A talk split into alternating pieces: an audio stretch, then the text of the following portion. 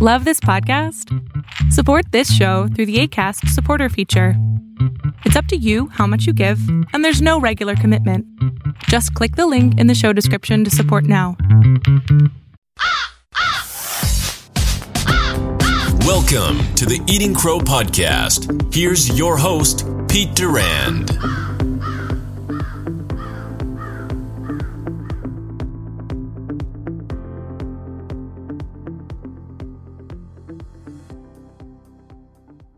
Thanks for having me on too, man. This is awesome. Appreciate it. And all the LinkedIn stuff that you've been posting, fantastic stuff. I really appreciate that. Well, you know, Jason, it's all genuine. And this is the fun part of the business is doing this podcast. I've got to meet some pretty incredible people. And that's why we're excited to have Jason Van Camp.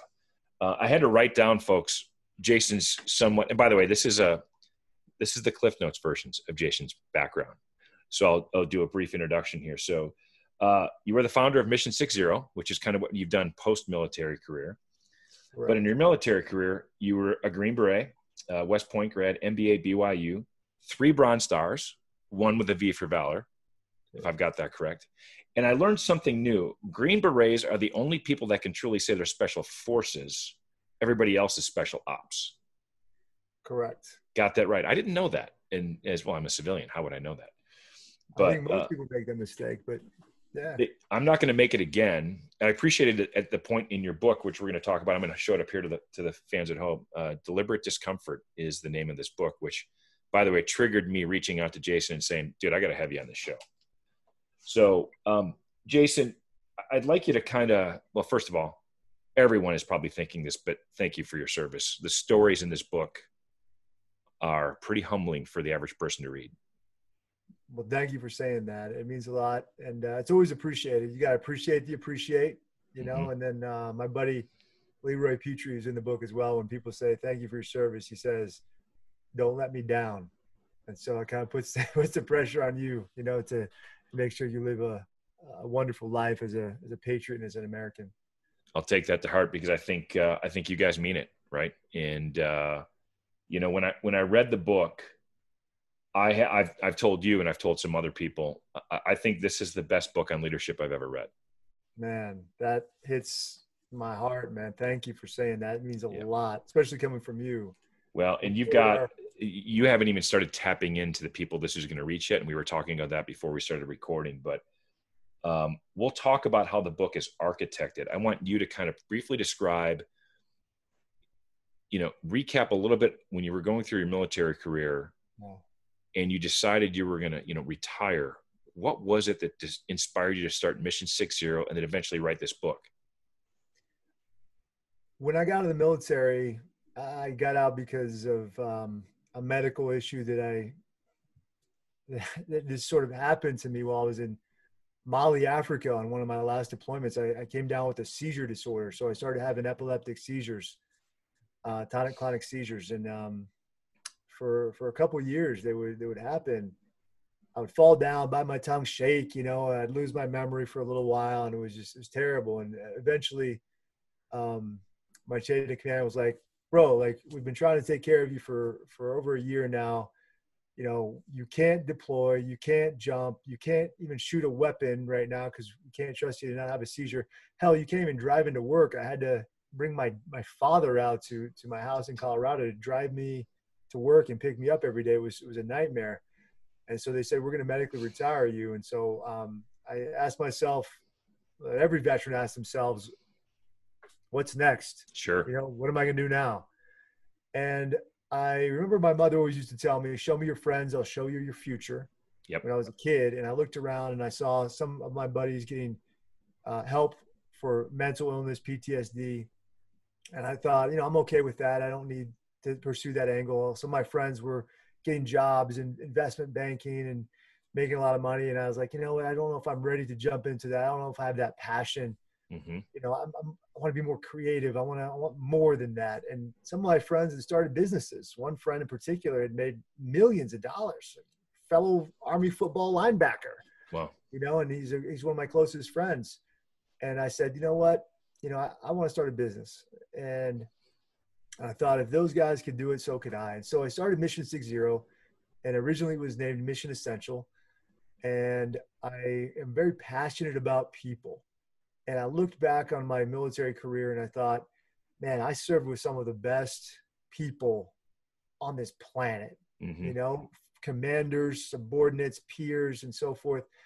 And I thought, you know, if I could get my kids in a room with these guys and they could just soak up everything that they are, mm-hmm. their leadership, their, their mentality, their toughness, their determination and resourcefulness, that I would be doing my my children a, a great service. And so I got together with these individuals and I thought, you know, I told them, guys, I want to start a business. And, you know, I've been in the military for since, you know, 20 years, since 1995, really. And at West Point, let's start a leadership development business. Granted, guys, I have no idea what I'm doing. I have no idea how to start a business. I'm still going through my MBA program. But if you believe in me, um, let's do it. And so they believed in me and we, we hit the ground running. And our first client ever was the New York Jets. And that's how it started. You know, that's a pretty heady place to start is with an NFL football team. And by the way, the story's in the book about what they did with the Jets. So you got to read the book to catch up on that. Yeah. But the reason it's so relevant to have you in this podcast, this podcast is focused on leaders and entrepreneurs. That's that's our niche, right? And that's my passion. You cover both, right? You're obviously a leader. Your peers are leaders. The leadership lessons in the book are tremendous. But the fact that you just said, "I'm going to start a business," the first thing you did was reach out to people that you knew would trust you. And it's mentioned in the book how important trust is, right? They said, "Look, Jason, you're going to figure this out you know, we're we're in the foxhole with you, man. Let's go get this done. And writing a book was such a brilliant move because it it it forces you to think. It forces you to condense all the information you said that was in their heads yeah. and pull it into a collective narrative. And for the folks that haven't read the book, the the story, and, and Jason, please correct me if I get this wrong, is kind of you taking over a unit and the the is it the major, I believe, has you meet all these different people to help you become a better leader. And it's their stories woven with your story. And it's an excellent way to write the book. I thought it was really fascinating because it's it's retrospective, right? It's how other people viewed you and they're showing that. And then your impression of what these guys went through. And you know, this is not a um, this isn't a children's book. no, no, there's some serious not. shit going on in this book. And yeah. you know, for for us civilians, I don't know that we appreciate what you go through, what our men and women in the military go through, you know, downline, downrange, and the fact that they're in it, uh, and what that means to come back and deal with it both mentally and physically, as you described. But uh, what I, there are other people that have done other podcasts with that have focused a lot on your military background, and it's it's evident in this book. But when I got inspired, when I reached out to you, I think that the the the note I put in my message was it's time, right? I read this book and said it's time for us to talk because I, I want to help other leaders figure out how to apply the lessons learned in this book in their organizations. And I want them to be comfortable in the discomfort that you're providing. This is putting people in an uncomfortable position. You have to know that every time you learn, you were uncomfortable. Now, that doesn't mean we're going to throw people, you know, into a situation where they can be physically harmed. Right. But mentally and emotionally, they're going to get uncomfortable because they've got to rethink their thought process, which is a whole lot of eating crow. That's kind of the point here. So, Jason, I, I, I wrote down a couple notes and I'm going to start throwing some ideas by you. Okay. One of the things that I thought was interesting in here is being quiet versus being silent. Mm. Right. And as leaders and potential leaders, can you describe the difference between what it means to be quiet and be silent. Yeah. So the the the nickname of the Green Berets is is the quiet professionals. Okay. And if you when you enter that community, that unit, you know, the Green Berets, you sort of internalize that message. I'm a quiet professional. I'm not going to stand up and you know be an embarrassment to my unit or my country. I'm not going to put myself in any position where it's it's going to potentially be a detriment, right? And I think a lot of guys sort of misinterpret that as I can't market myself or talk about myself or anything like that.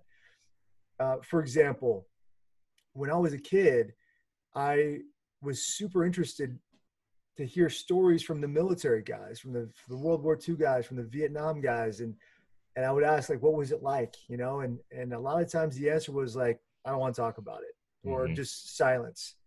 And I was kind of like, what did they see? What what did they go through? Why aren't they telling me anything? And it wasn't like I was saying, how many people did you kill or anything mm-hmm. like that. I was just like, can explain to me what it was like. I'm curious. I'm, I'm genuinely interested.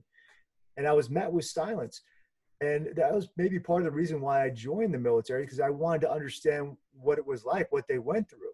Mm-hmm. And having gone through what I went through, I, I look back on my career and and I think, why wouldn't I share this with everybody? I'm not bragging about, you know, how many people my team killed or how many whatever. We're, we're not like that. We're just sharing and being vulnerable and, and, and telling people about what it's like so they can learn, so they can improve, so they can be better at whatever it is they want to be better at. And I think um, when I was at a Green Beret Foundation function, you know, I said, you know, although we're the quiet professionals, we can't be silent professionals. And that really rustled some feathers with some guys. Mm. And I said, listen, like, you know, the Navy SEALs are doing a great job of marketing themselves. Yes, you know, they do their charities, their foundations are making tons of money, and the Green Beret Foundation was not. And they're like, why aren't we making money? Why are? Because nobody knows about you guys. Nobody knows about the Green Berets. And there's a way that you can market yourself in a very professional way where you don't come across the wrong way, mm-hmm. right? And I think about it, and I explained it like this to the guys in the room. I said, listen, you have to be an expert marketer as a Green Beret because – you have to go to your boss and your boss's boss and pitch them your mission set like sir this is our slide deck this is what we want to do over there over there in country these are the guys that we have on the team this is how we're going to do it and if you believe in me select my team for right. the best mission right and i didn't go up there saying hey sir let me tell you about jason van camp let me tell you how awesome jason van camp is I didn't say anything about that. I talked about my guys. I yeah. talked about my team. And that was very comfortable for me to do that. And I think a lot of guys misinterpret marketing as you need to brag about yourself. You don't. You can talk about your team. You can brag about them. You can talk about how amazing they are and what they bring to the table.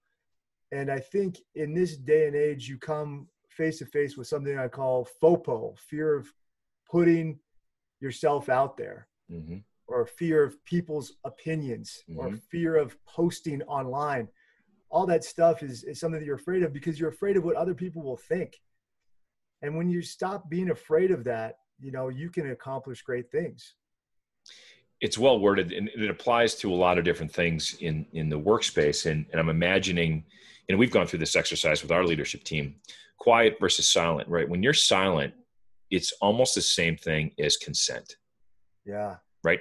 If I don't speak up, and I believe this is wrong, there's a chapter in the book where you talk about um, complainers, right? Yeah. The perception of why is everybody complaining? And what what what they said to you was, Jason, they're not complaining; they're demanding perfection. Yeah. Right. They're pointing out things we need to work on, and they're going to get resolved. That's your job is to lead them to the point where that complaint turns into a resolution. That's right. So being silent versus quiet, I've heard the same thing. There are times where I'm in meetings and I'm going, geez, it would so much be so much easier just to say nothing and let this die. Yeah. But it's not my job. My job is to step in, be a leader, and resolve that situation, even though I may not be comfortable with what other people will think if I do that. That's right. right? And another part of the book, and by the way, this was hard for I had to read this part a couple times. Okay. And it, and it because it's it can be I think misconstrued as an ego thing. And I'm going to see where I wrote this down. Okay. Um, the, the quote was when you're in your role at leading a, a unit, you need to lead by commanding. Yeah. Right. The, there should be no one should ever have to be reminded that you're in charge. Right. And a lot of people want to soften that and say true leaders lead because people want to follow them and they feel good about it. I get all that.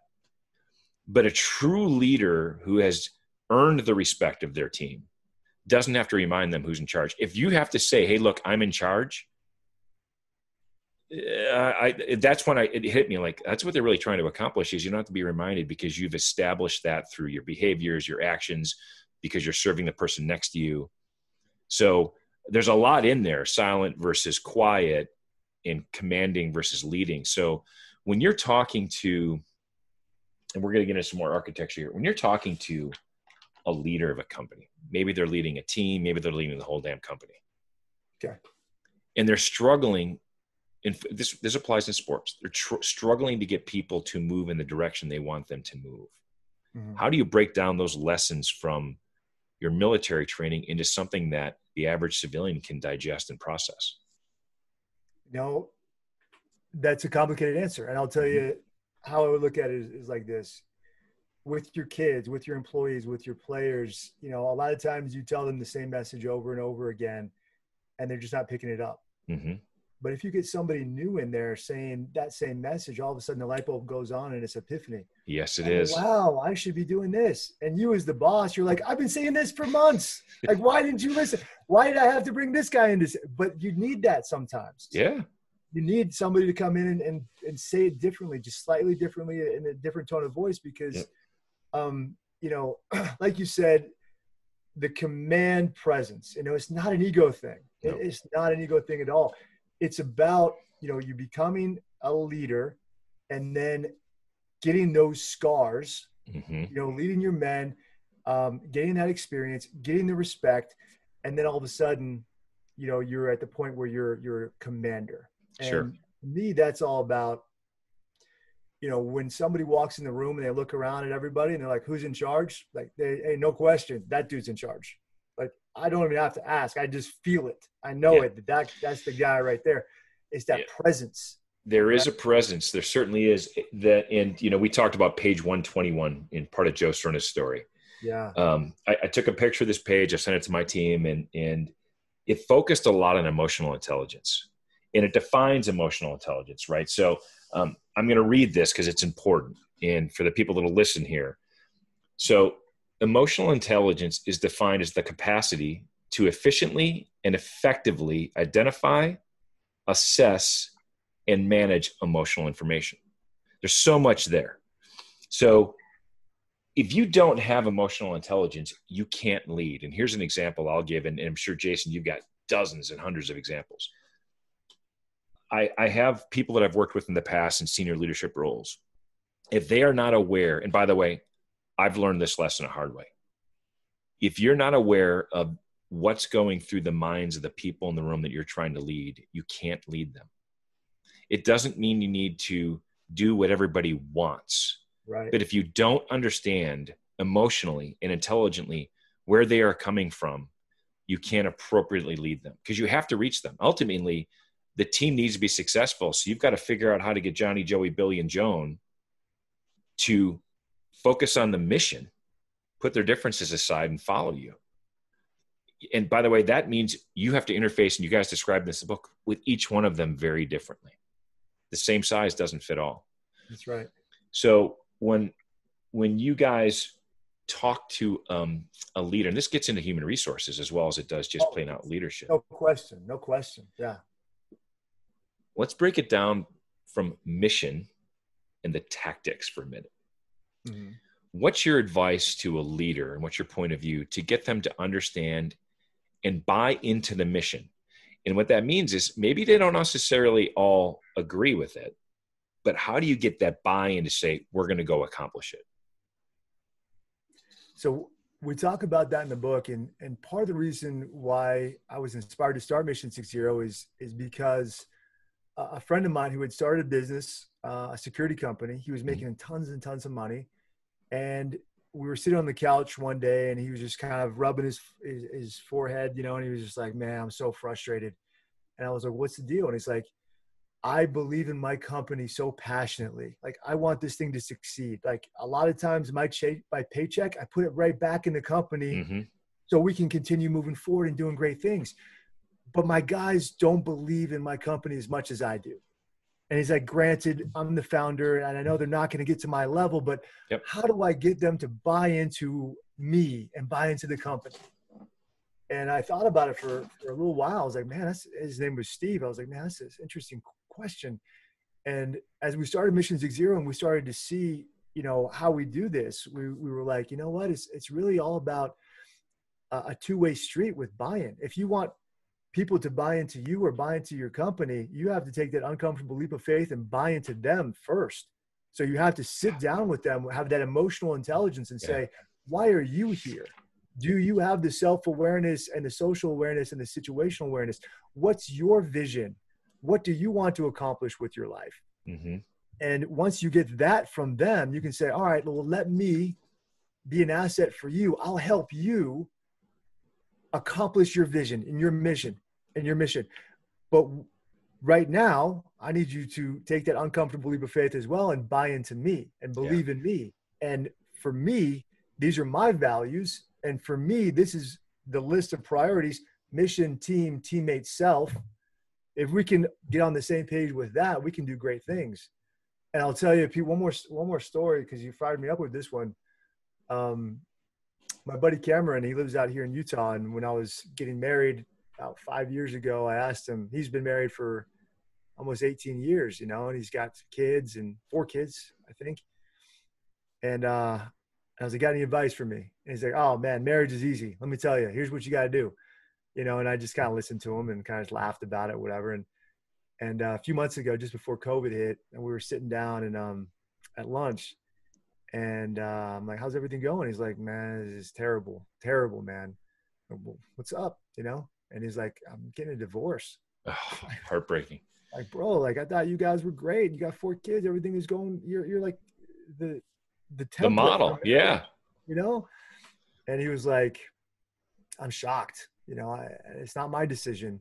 Well, do you mind if I ask what happened?" And he's like, "I came home from work, walked into the kitchen. My wife was in there, and the kids were kind of running around, and she sort of matter of factly just said, "You know, I want a divorce." And I thought she was joking, and and she said, "You know, it's over, and I'm leaving you. And by the way, I've been cheating on you for a year." And realized she wasn't kidding and and he took it seriously and he didn't know how to react. So he started to panic and he started to beg and he i'll go to counseling. I'll do whatever it takes. Please let's work on this. Like we've been married for 18 years.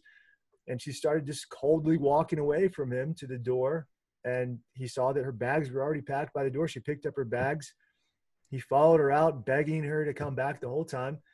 And she got into her truck and and he was standing there and, and she kind of rolled down the window and she said okay you know for our kids sake i'll come back to you. I'll give you one chance. I'll come back to you if you can tell me what my vision is for my life. What have i always wanted to do with my life? If you can tell me that right now i'll stay.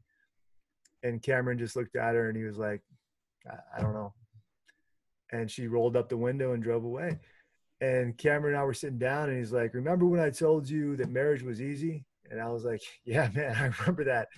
He's like, "Well, it was easy for me, but it wasn't easy for her." And so he didn't take that time to have those conversations, to have that display that emotional intelligence, to have that emotional dexterity to say, let me focus on you. What is your vision? What do you want to accomplish with your life? And let me help you accomplish that. And so, in a way, he was absent from that relationship for 18 years and yeah. she had enough of it. That is uh, well first of all it's heartbreaking but it's a great analogy. It's a great it's a great way to compare this to what we're all dealing with in the workplace. I noticed that every time you did meet one of the people that major pettit wanted you to meet they all asked you that question. Yeah. you know they said jason why are you here what can I do to help you? And and every one of them said, I want to help you be a better leader. I want you to help. And by the way, they said to you, and I think it was one of the training missions that one of the guys was talking about. No, your job isn't for you to do better. Your job is to help your teammate do better on that on that op, that practice op. So I, am by the way, these are things I like to think that I do well, but I could always do better. I do deeply care about my team. They know I care about them. I don't know that I do this adequately. You said something very interesting, which is you have to extend that trust initially. Yeah. Right. You don't have any experience or time with that person to make a determine either way. You have to offer it first, trust and then verify. Right. So you have everybody, by the way, they're doing the same thing with you, right? Your team, when you took that, that group over, they don't know you from Adam. Yeah. I can't demand you trust me. That doesn't work like that. That you've got to earn it over time. Yep. And that means that when you're working with an organization, you have to work at the top, but then you have to teach that person how to work with their team to build trust and ask them what they'd like to accomplish. Then you got to train them to do that with their team because if this doesn't translate all the way down from the top you, you've lost right everybody wow. has to feel that way which requires a very different way of thinking there are some people and i believe organizations are going to have to rethink how they lead because the workforce is different you know when my dad and your dad went to work. They went to work for a company and did whatever they told them for 50 years and they retired. People don't think that way. There's a lot more mobility. There's more opportunity and people can hop around. And they don't necessarily want to. You know you the the bond you formed with your teams you talked about it how when you went back to this you know the the, the different groups you were in there was just instant camaraderie instant respect. And that loyalty's there there are people that i've worked with 30 years ago who i could pick up the phone right now and have a conversation like we hadn't you know like we hadn't missed a beat I know exactly what right. you're talking about. And they're not a lot of them. Five to 10 people where I would trust with anything I needed to do at work and I would trust my kids with them. That's a small circle. Mm-hmm. Now I haven't I haven't been to war with people. I think if you're if you know somebody's going to defend themselves, defend your life, you know, that's a whole different level of trust. I don't have that book to tap into, but I'm, I'm trying to think about how you help an organization. We've talked about driving mission, driving strategy, and I'll tell you what, do I would companies struggle defining their mission. Yeah. Right. I mean, it, you see mission and vision and values, and you read them. Sometimes you're like, has anybody looked at this in 20 years? yeah, that's true. There's a consulting group right there. If, if you just could help companies figure that out, that would be huge. So Mission Six Zero. I mean, I, I've gone through this exercise with some companies. We've produced some good ones but when I watch the leadership roll it out to the employees, they're all like, yeah, whatever. You don't even believe it. Why are we doing this? Right. It's maybe hard to define a mission for a company that produces televisions, but they need one. I couldn't agree with you more. You know, right. like you can't force it. You know, it takes time. And what we talk about in, in chapter three of the book is the importance of values. Yes. You know, finding out who you are as a person, what you value. Because when you start talking about your values, then you start to get passionate. Then you start to get excited. Mm-hmm. Then you start to get buy-in. Like for me, you know, the the the, uh, the exercises, you know, in the back of the book, we've got 200, 300 different types of values. Yes. And you start picking the ones that resonate with you and then you kind of whittle that down to three to five values.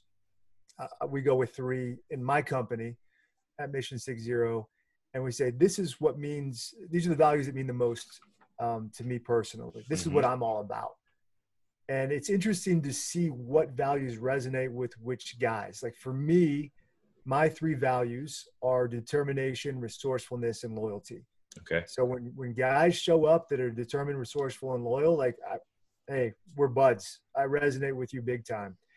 And other guys on the team, you know, they have different values. I'm like, okay, that's interesting. I wouldn't have pegged you for those values, but now that I know that that's what you value most, I can treat you accordingly. Mm-hmm. You know, and I, and I think it, when we go to clients, one of the first things we do is talk to the decision makers, the guys that are the leaders in the company, and we say, what are your values? And we work through that. And then as you said just develop a mission statement based on based on that.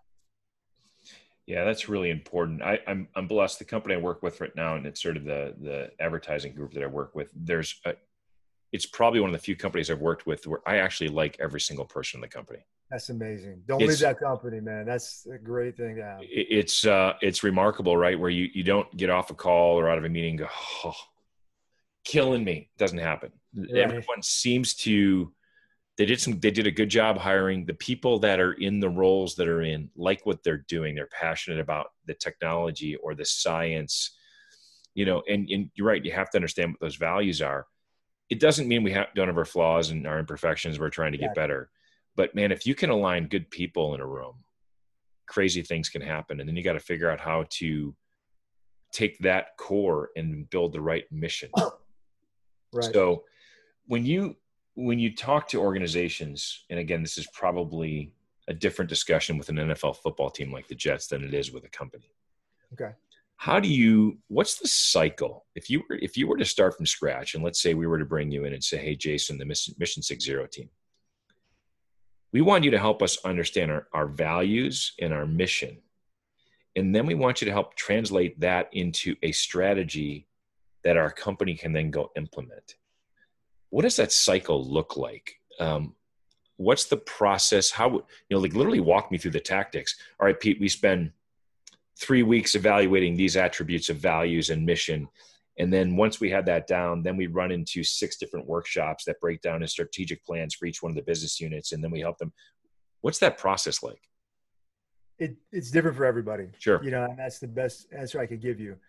Um, uh, kind of a basic answer would be, you know, we come in and we have a very intimate conversation, very open, very vulnerable conversation with you guys, the decision makers about what you want to accomplish, uh, where you're at right now, what challenges you're facing, and so forth. Mm-hmm. If we have the time, we kind of go out into the the kind of employee base mm-hmm. and we get to know them we ask them questions we do surveys in person you know sometimes clients will say we don't want you to tell them who you are and what you're doing we just want you to gather information and other times we'll go in there and say hey we're with mission 60 and just going to ask you some questions oftentimes at work, people aren't going to tell you much. But no. as soon as you take them out of the office, let's go grab a, a drink. Let's go to dinner. Sure.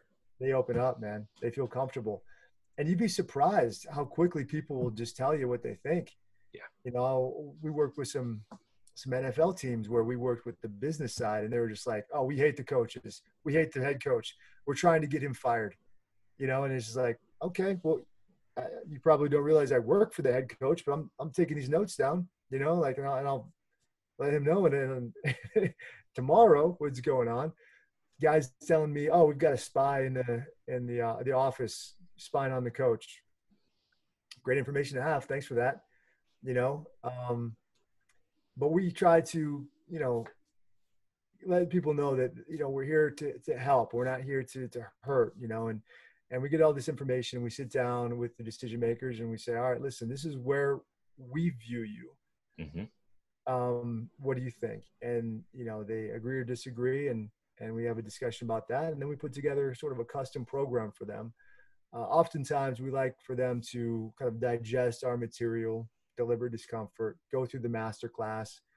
We do a train the trainer sort of model. Mm-hmm. and then um, you know it kind of goes from there and and I think people forget, or people that are not familiar with the military, the level of training you guys go through to perfect your craft, right? And and that's where I think a lot of organizations miss the boat, right? They'll have this.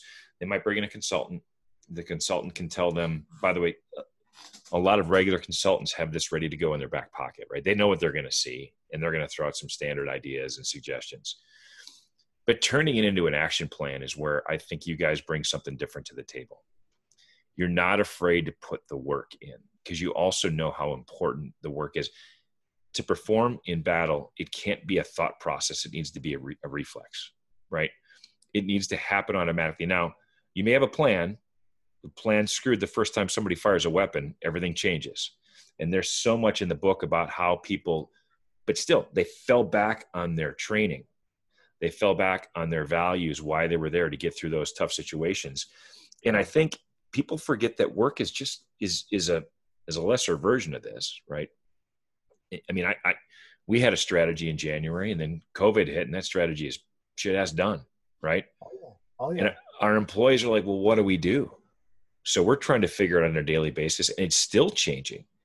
Yeah. But if you're resilient, you get up in the morning and go, hey, bring it on, right? We're in this together. We'll figure it out. I think helping organizations go from the strategy or the concept of what you guys are describing into something that's tactical can be a real opportunity for the Mission 60 team, which is, hey, we didn't just design missions, right? You talked about the PowerPoint. I got to go tell you what I plan on doing and who the team is. We went and did this shit. Yeah. Oh, hell yeah. Like yeah. We, we walk the walk. We don't just talk the talk. And, and I'll tell you, the way that we do it is, is like this um, we have veterans on the team. mm-hmm. unbelievable veterans with unbelievable experiences, Medal of Honor recipients, wounded veterans, Marines, Rangers, Green Berets, Navy SEALs, the, the whole the whole gamut. Guys that have been there, done that. You read a lot about those veterans in the book. Mm-hmm. When I first started bringing some of these veterans out to clients, we didn't have a scientific piece. We just had the veterans. And I remember one client was like, you know, to one of my vets, during the q&a portion hey i really like how you did that. Could you tell me how you did that so i can apply it to the business? Mm-hmm. and it kind of stumped him a little bit and he just kind of like looked at me and he was like wow and he answered the question like this pretty much well i don't know. I, I just i just did it. I just yeah. relied on my training. And the person in the audience sort of just kind of you know gave him a little bit of a uh, that that answer is not going to cut it for me. Yeah and I thought to myself, we're missing a huge opportunity here. We need to be more than just a motivational, inspirational, you know, group. We can really help people, and I want to help people, and I don't want to give you a one size fits all, you know, approach. I want to actually help you accomplish whatever it is that you want to accomplish. So to do that, I brought in scientists, PhDs, researchers, experts, you know, and so forth.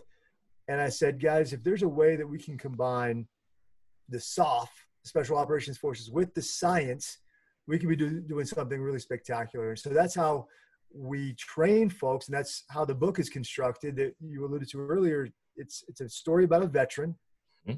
right? And then we take that and we say, here's the so what and the now what behind this experience. Here's how you can take this and apply it to your personal your professional life in a very relatable and digestible way. And oh, by the way, you know we've been in business for nine years now and we have some some really interesting business stories. And so let me give you a practical application after all this is done so that it might help you understand how i can implement this in the future.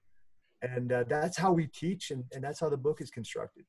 You know I, this is there's a couple things that resonated with me as i was reading the book. Our, we have a, a, chief financial officer who's a former GE guy. We both worked at GE together. Nice. and his big question is when, he, when we put a slide up is so what? Right and you've got it right in the book, right? Which is so what? So, you know, there's what I've liked, and we talked about this before we actually started recording. It's the first time I've seen a collection of very compelling stories with a with a common narrative all the way through them. Then you have the the the credentialed scientists, people come in and say, Hey, look, that's great. Here's how somebody with extreme training in extreme search, you know, circumstances came through that situation. But here's why they were able to do that. Here's the science behind mm-hmm. The training, the chemistry in their brain and their body that allowed them to do that, how they were able to tap into their values and their emotional intelligence. And here's where they ran up against right up to the edge and almost didn't get there, but fell back into some sort of training. And, and then you come back in after that and you talk about how you've applied that in a business case, which is great. You're kind of like, all right, so what? Then now what is what do we do with this information? I can envision, like we talked about the second book, where almost all these situations are business related right? You do a quick narrative about here's what happened with so and so. And guess what? Now we have four companies that have gone through this training and done this. And this is what's happened with those organizations.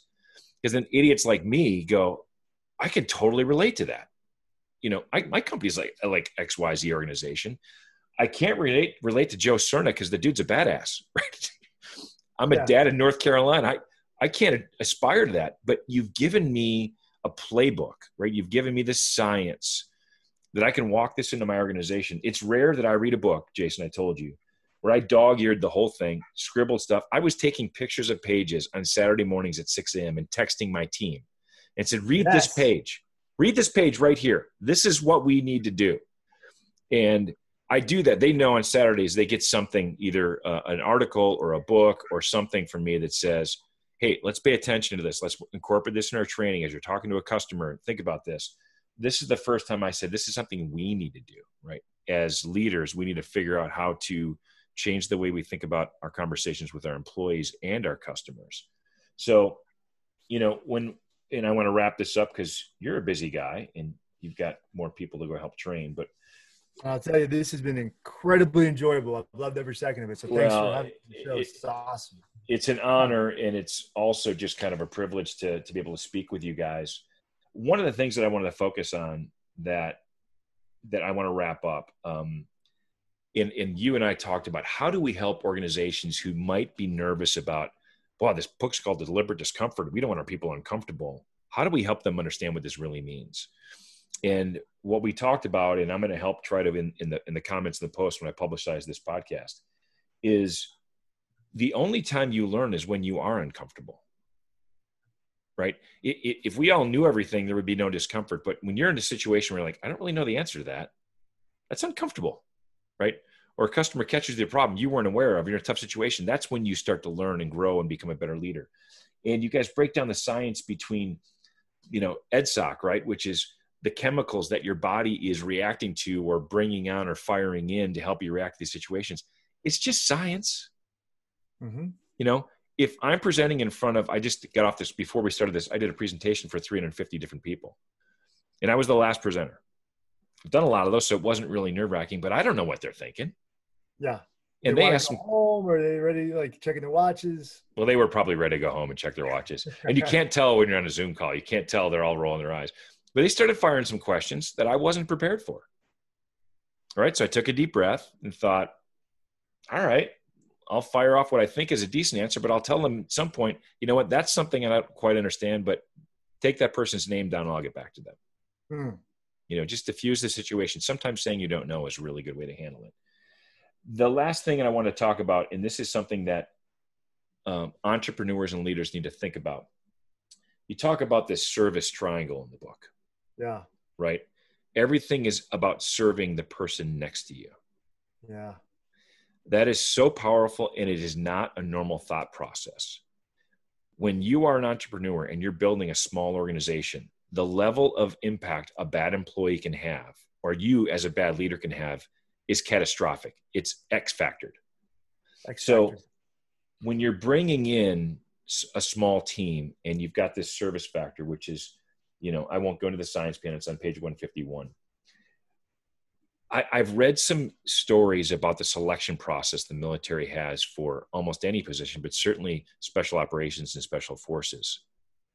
How would you apply what you've learned through that process to building teams? What should people be looking for? What kind of patience? I mean, hire slow, fire fast is, is a model that probably has some merit. When you think about serving others, what are you looking for in teammates that shows you they're somebody that would serve with you and you want to serve with them, Jason. That's a great call. And I talk about that in the book as well. Mm-hmm. I mean, really, day one of selection, special forces selection, right? Okay. We did log PT, you know, and so all of the candidates went outside on the rocks. We held these big 300, 400 pound logs over our heads as a team, right? Mm-hmm and we pull them to our shoulders. We do bicep curls. We do inverted push-ups. We do relay races with these logs, and we hold these logs, logs for hours and hours and hours. when we first start, everybody's excited. Come on, Pete, let's go, man. We can do this. Everyone's mm-hmm. 15, 20 minutes into it. You know, it sucks, and people are quiet, and you just hear grunting, and some people are throwing up and just breathing hard, and the instructors are – you know knife edging you and getting really hard into into this. And and you start to think internally. You start to think about yourself and you start to think man this sucks. Why am i doing this? Do i have what it takes? When is this all going to end? You know and and for whatever reason and it's counterintuitive like you said it doesn't make sense. Instead of spending energy on myself i decided to spend my energy externally. So i lifted my head up for whatever reason, mm-hmm. And I just looked around and I saw everybody else struggling just as bad as, if not worse than me. And I saw another team just off, just not too far from from where we were at, holding the log. And I saw a buddy of mine, Pat, and he looked up, and we made eye contact. And we both kind of laughed and smirked a little bit, like, "Man, this this is day one. Yeah, you know, this sucks, man." And he just said simply, Let's go, Jay. You got this. Only words that were said. And I said, Let's go, Pat. That's it. And all of a sudden, other people started lifting their heads up and looking at me and Pat. And they started laughing. And then we started saying, you know, supportive things to each other. And when we started doing that, when we started focusing on other people, we realized that the log started to get lighter. The time started to fly by. Um, we weren't sucking as bad. Now the log did the log get lighter? No. No. It was still hot out. We're still sweating. We're still panting. But when we focus on other people, we realized that that was the secret to getting through special forces selection and qualification course. And I'll tell you, on the very last day, donning our green berets, uh, just before we were about to don our green berets, we're all in formation. I looked at the people around me, to my left and to right, in front of me, behind me, and it just occurred to me. I was like, wow, the guys that are in formation with me right now are all the guys that looked up on day one. All those wow. guys that didn't look up are gone because they were focused on themselves. How can this help me personally? What's in it for me? How is this going to make me rich? How is this going to do this for me? Those guys were out. And the guys that all said, What can I do for my buddy over here? What can I do for him? How can I serve this guy? How can I make his life easier? Those were the guys that made it.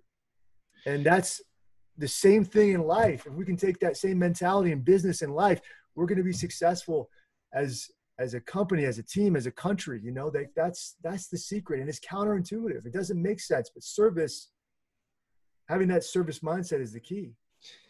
You know, I always like to wrap up these things with a very salient point. You've given me the best one I've ever had in the podcast, right? So it's a punchline, and I, and I also remind my my guest that I'm looking for the title of this thing as I'm listening.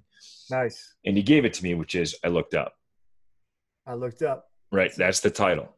And you know, you do just. By the way, it's it's a powerful part of the book when you describe this. It it, it kind of sets the. Uh, it describes a lot of who you are, Jason, as a person and as a leader. But what I really enjoyed, every one of the people you met in the book could relate to that moment. Yeah. And they all had. I it's interesting. There are a couple themes in every one that you spoke to in the book. And by the way, I have to believe that the narrative and the conversations are as accurate as possible. Yeah, they're pretty I, accurate. I mean, there's a little bit of uh, you know artistic license there, but they're, they're as much as I can remember. And yeah, some and, of the uh, stuff happened years ago, right?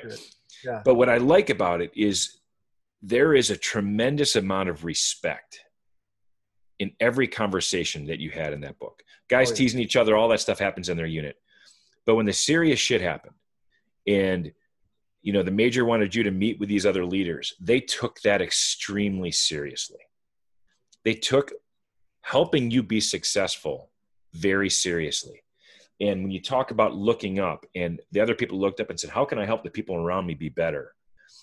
That is a mentality you've got to weave into every team, in every organization is no, your job is to help your team be better. Because if we accomplish the mission, everything else will come along. If the mission's accomplished, everything else happens. So, you know, Jason, I, we could do four hours of this. I, I would, I would oh, not yeah. be able to stop talking because I, flew by. Oh yeah, I, I, I was going through the book, you know, the last couple days, and I thought, I, I took six pages. I'm like, I can't do, I can't do this to Jason. I got to pick one. I got to pick one area and drill into it. Fair enough. So, brother, I'm I'm honored that you took the time to speak with us. Please, uh, you know, in your conversations with the rest of the people in the book and the Mission Six Zero team, just let them know how grateful we are for their service and their sacrifice and their leadership. And I look forward to, I just look forward to working with you again. Hell yeah, much appreciated. Same here. Uh, I look forward to the next time. It's been a blast, pleasure. It's an we'll honor. Do, we'll do another one for sure. Jason, again, thanks much, and I appreciate you being a guest in the show. Cool. Thanks for listening to another episode of Eating Crow, available on all podcast platforms. You can follow Pete on Twitter, Facebook, LinkedIn, and Instagram to join the Eating Crow community. Be sure to subscribe so you never miss an episode. We'll see you soon.